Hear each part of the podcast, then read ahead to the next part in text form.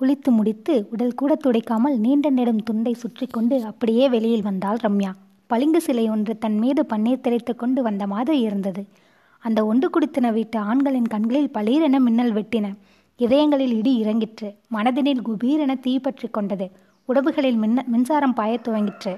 தினமும் பாய்கிற மின்சாரம்தான் இது. நாள் தவறாமல் பற்றிக்கொள்கிற தீ. காலை எட்டி மணியளவில் கண்களை பறிக்கின்ற மின்னல். இதயங்களில் இறங்குகின்ற இடி. ஏழரை மணி அளவில் அந்த ஒன்று குடித்தர வீட்டின் கொல்லைப்புறத்தில் ஆண்களின் கும்பல் கூடும். வயது வித்தியாசமின்றி சேரும். வரிசையாக ஏதாவது ஒரு சாக்கு கிடைக்கும்.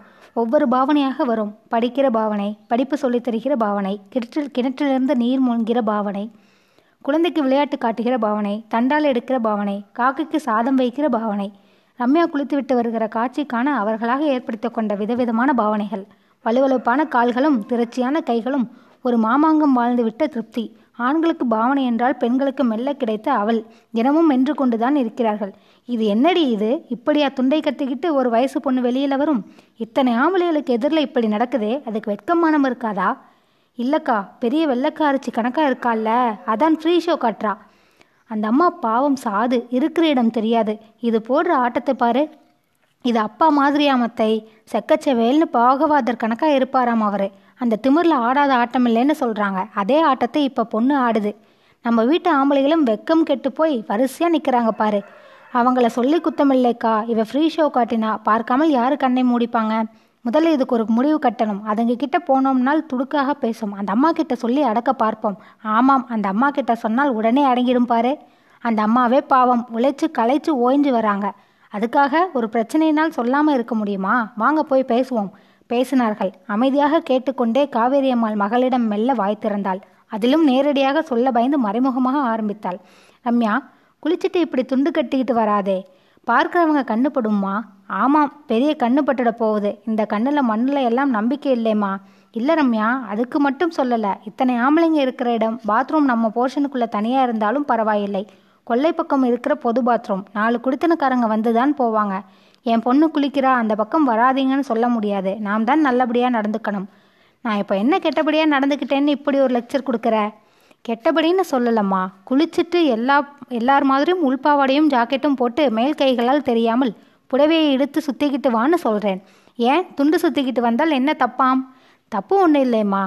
முட்டிக்கு கீழ் காலும் கையும் தெரியுது பாரு. தெரிஞ்சா என்ன? கையில்லாத ஜாக்கெட் போட்டால் கை தெரியலை? ஸ்கர்ட் போட்டால் கால் தெரியல? அதெல்லாம் தப்பு நான் சொல்கிறீங்க நான் எதை செய்தாலும் ஏன் வேணனே ஓடி வந்து தப்பு கண்டுபிடிக்கிற? நான் தப்பு கண்டுபிடிக்கலம்மா. எல்லா குடித்தனக்காரங்களும் வந்து சொல்கிறாங்க ஆமாம் அவங்க சொல்லுவாங்க அவங்களுக்கு வேற என்ன வேலை? நீச்சல் குளத்தில் குளிக்கிறவங்க நீச்சல் ட்ரெஸ் போடுறதை அவங்க பார்த்ததில்லை. என் ஃப்ரெண்ட்ஸ் மொத்த பேருமே டூ பீஸ் ட்ரெஸ் போட்டுக்கிட்டு சவ செவேராவிலும் சோலாவிலும் பார்க் ஷெரட்டிலும் நீச்சல் அடிக்கிறாங்க. நீ என்னடான்னா நான் பாத்ரூம்லேருந்து துண்டு கத்திக்கிட்டு வர்றது வர்றதையே பெரிய விஷயமாக்குற. நீச்சல் குளத்தில் நீச்சல் ட்ரெஸ் போட்டுக்கலாமா? அதில் தப்பு இல்லை அசிங்கமும் இல்லை. ஆனால் அதே வீட்டில் போட்டுக்கிட்டா நல்லாவா இருக்கும்? நாலு பேர் நாலு விதமாக பேசத்தான் செய்வாங்க. பேசட்டுமே எனக்கு என்ன வந்தது? பேசி பேசி தானாக ஓய்ஞ்சு போகிறாங்க எனக்கு எது சரின்னு படுதோ அதை செய்கிறேன் எனக்கு தப்புன்னு படாத உன்னை செய்யாதேன்னு சொன்னால் என்னால் செய்யாமல் இருக்க முடியாது. அதனால் இந்த மாதிரி வீணான அறிவுரையெல்லாம் சொல்கிறதை விட்டுட்டு உன் வேலையை போய் பாருமா? எனக்கும் வயசு பதினெட்டாகிறது நான் இப்போ மேஜர் எதை செய்யலாம் எதை செய்யக்கூடாதுன்னு தெரியும். சும்மா சும்மா அவங்க சொன்னாங்க இவங்க கேட்டாங்கன்னு வந்து நின்னால் எனக்கு கெட்ட கோபம் வரும் தெரிஞ்சுக்க. ஓங்கி கதவை அறைந்து சாத்து கொண்டு உடைமாற்ற போனாள். மனசுக்குள் கோபம் பொங்கி பொங்கி வந்தது. சி என்ன மனுஷங்க இவங்க? மற்றவங்க என்ன செய்கிறாங்க ஏது செய்கிறாங்கன்னு கண்குத்தி பாம்பு மாதிரி கவனிச்சுக்கிட்டு எல்லாத்துலேயும் தப்பு கண்டுபிடிச்சிக்கிட்டு தனி மனித சுதந்திரத்தில் எல்லாம் தலையிட்டுக்கிட்டு நான் என்ன செய்தால் இவர்களுக்கு என்னவாம்? நான் துண்டு சுற்றிக்கிட்டு வரேன் துணி சுற்றிக்கிட்டு வரேன். அது என் சொந்த விஷயம். இதனால் யாருக்கு என்ன பாதிப்பு? எதுக்காக வீணான விஷயங்களை எல்லாம் தலையிட்டு குட்டையை குழப்புறாங்க? எனக்கு துண்டு கட்டிக்கிட்டு வந்தால் நல்லா இருக்கு வரேன். அவங்களுக்கெல்லாம் புடவை கட்டினாலே நல்லா இருக்காது. இதுக்கு யார் என்ன செய்ய முடியும்? பொறாமை பிடிச்ச ஜென்மங்கள். நான் அழகாக இருக்கிற ஆத்திரம் தாங்காத ஜென்மங்கள். இங்கே வந்து அதுவும் இந்த வீட்டில் வந்து பிறந்து தொலைச்சோம் பாரு. எங்கேயாவது அமெரிக்காவில் பிறந்திருக்க கூடாது. உடம்பு நீரத்தை அழுத்தி துடைக்காமல் மெல்ல ஒற்றி ஒற்றி எடுத்தவள் தாத்தாவிற்கு தாத்தா காலத்து ஆளுயர கண்ணாடியில் தன் தன்னை பார்த்து கொண்டாள். சடார் என்று அத்தனை கோபமும் ஓடிப்போயிற்று சலிப்பும் விரக்தியும் மறைந்தன. பொய்யே சொல்லாத அந்த கண்ணாடியில் தெரிந்த உருவத்தில் பிரமிப்பு ஏற்பட்டது. இத்தனை அழகா நான். நேரடியாக ஒரு தரம் பக்கவாட்டில் ஒரு தரம் இன்னொரு பக்கவாட்டில் இன்னொரு தரம் பின்புறம் ஒரு தரம். எத்தனை முறை பார்த்தாலும் அழுக்காது அவளுக்கு. அந்த கண்ணாடி முன் நாள் முழுவதும் நின்று கொண்டிருந்தாலும் சலிக்காது. யார் கூப்பிட்டாலும் காதில் விழாது. எந்த அவசரமானாலும் தெரியாது. மீண்டும் மீண்டும் முகம் பார்த்து விரல் நுனிகளால் கன்னங்களின் வலுவழுப்பு தொட்டு செப்பு உதடுகளை நுனிநாக்கினால் நீவி கத்தி போன்ற மூக்கை தடவி தந்து கண்ணிமைகள் படபடுத்து புருவங்களின் அடர்த்தி கண்டு வேந்து ரம்மி காலேஜுக்கு நேரமாவது பாரு. இந்த அம்மாவுக்கு வேற வேலை இல்லை. காதில் விழாதவளாக கழுத்தடிக்கும் கையடிகளுக்கும் பவுடர் தூவினாள். உள்ளாடைகள் அணிந்து மீண்டும் கண்ணாடி பார்த்தாள். இதுவே டூ பீஸ் ஸ்விம்மிங் ட்ரெஸ் மாதிரி தான் இருக்கிறது. நான் வேலைக்கு போகணும் ரம்யா. சீக்கிரம் வந்தால் சாப்பாடு போட்டு விட்டு போவேன். கதவருகிலிருந்து மீண்டும் கேட்ட அம்மாவின் குரலில் சுல்லென்று கோபம் எட்டி பார்த்தது. நீ சாப்பாடு எடுத்து வச்சுட்டு மூடிட்டு போ. நான் போட்டு சாப்பிட்டுக்கிறேன். டிஃபன் பாக்ஸுக்கு என்ன வைக்க? என்ன இருக்கு? காரக்குழம்பு இருக்கு? கட்டி தரட்டுமா? அவளிடமிருந்து பதில் இல்லை. வேற என்ன வேணும் மோர் சாதம் கட்டி ஊறுகாய்? ஏமா இந்த மோர் சொற்றையும் குழம்பையும் தவிர வேற என்ன தந்திருக்க நீ? வேற என்னடி வேணும்? ஆமாம் சொன்னால் உடனே கட்டி தந்துட போற. இட்லி தோசை பூரி சப்பாத்தின்னு விதவிதமாக நாளுக்கு ஒரு டிஃபன் செய்கிற பாரு. நான் சொல்லாதது ஒன்று தான் பாக்கி. முதல் முள் தைக்க துவங்கி விட்டது இன்றைய தினத்தின் முதல் கொட்டுதல் ஆரம்பமாகிவிட்டது. இதுபோல் இன்னும் எத்தனை பாக்கி இருக்கிறதோ காவிரி அம்மாள் பெருமூச்சு விட அவளே தொடர்ந்தாள்.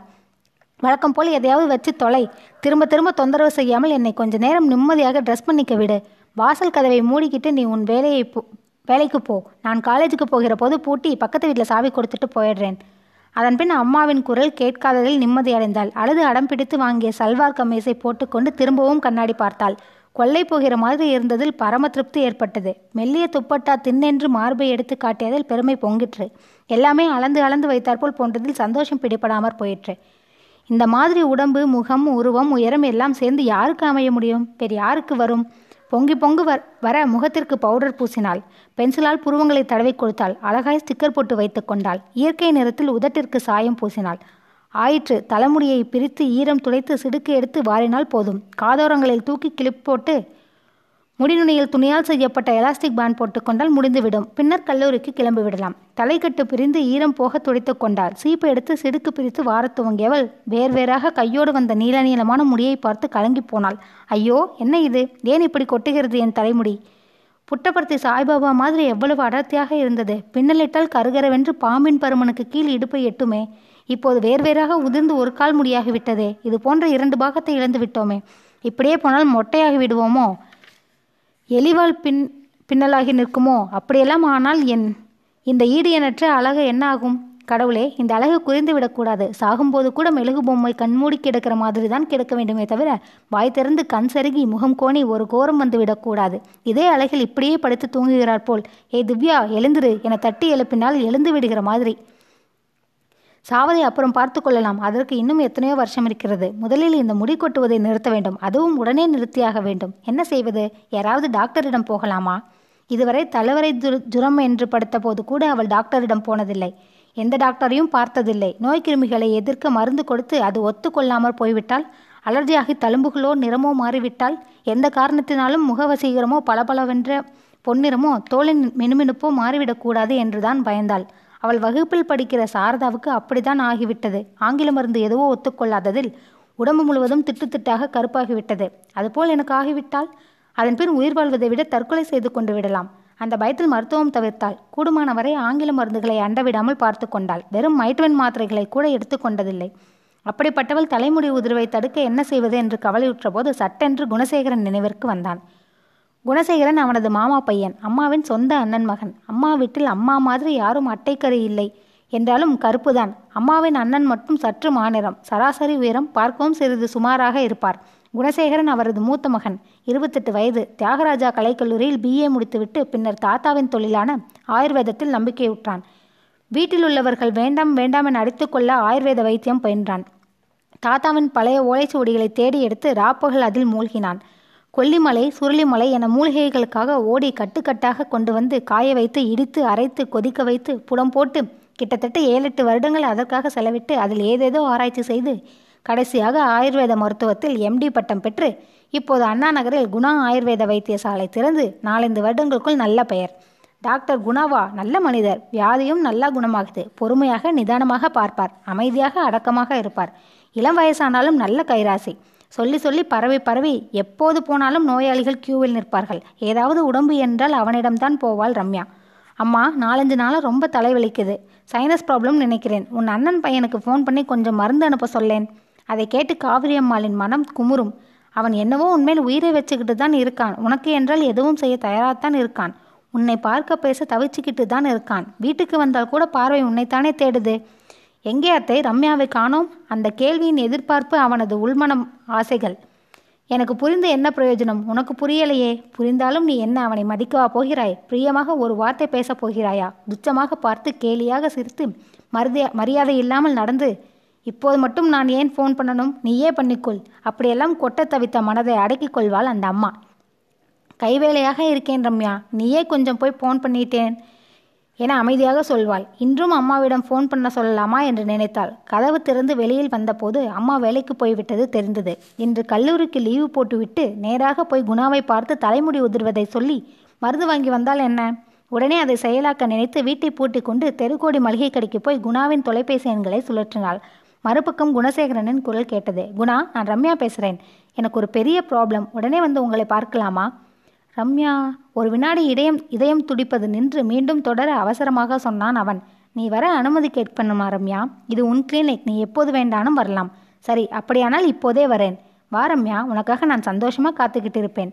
தொலைபேசி தொடர்பை துண்டிட்டு காசு கொடுத்த ரம்யா மனதிற்குள் முணுத்து கொண்டாள். ஆமாம் நீ சந்தோஷப்படலேன்னு தான் நான் அழுதுகிட்டு இருக்கேன்.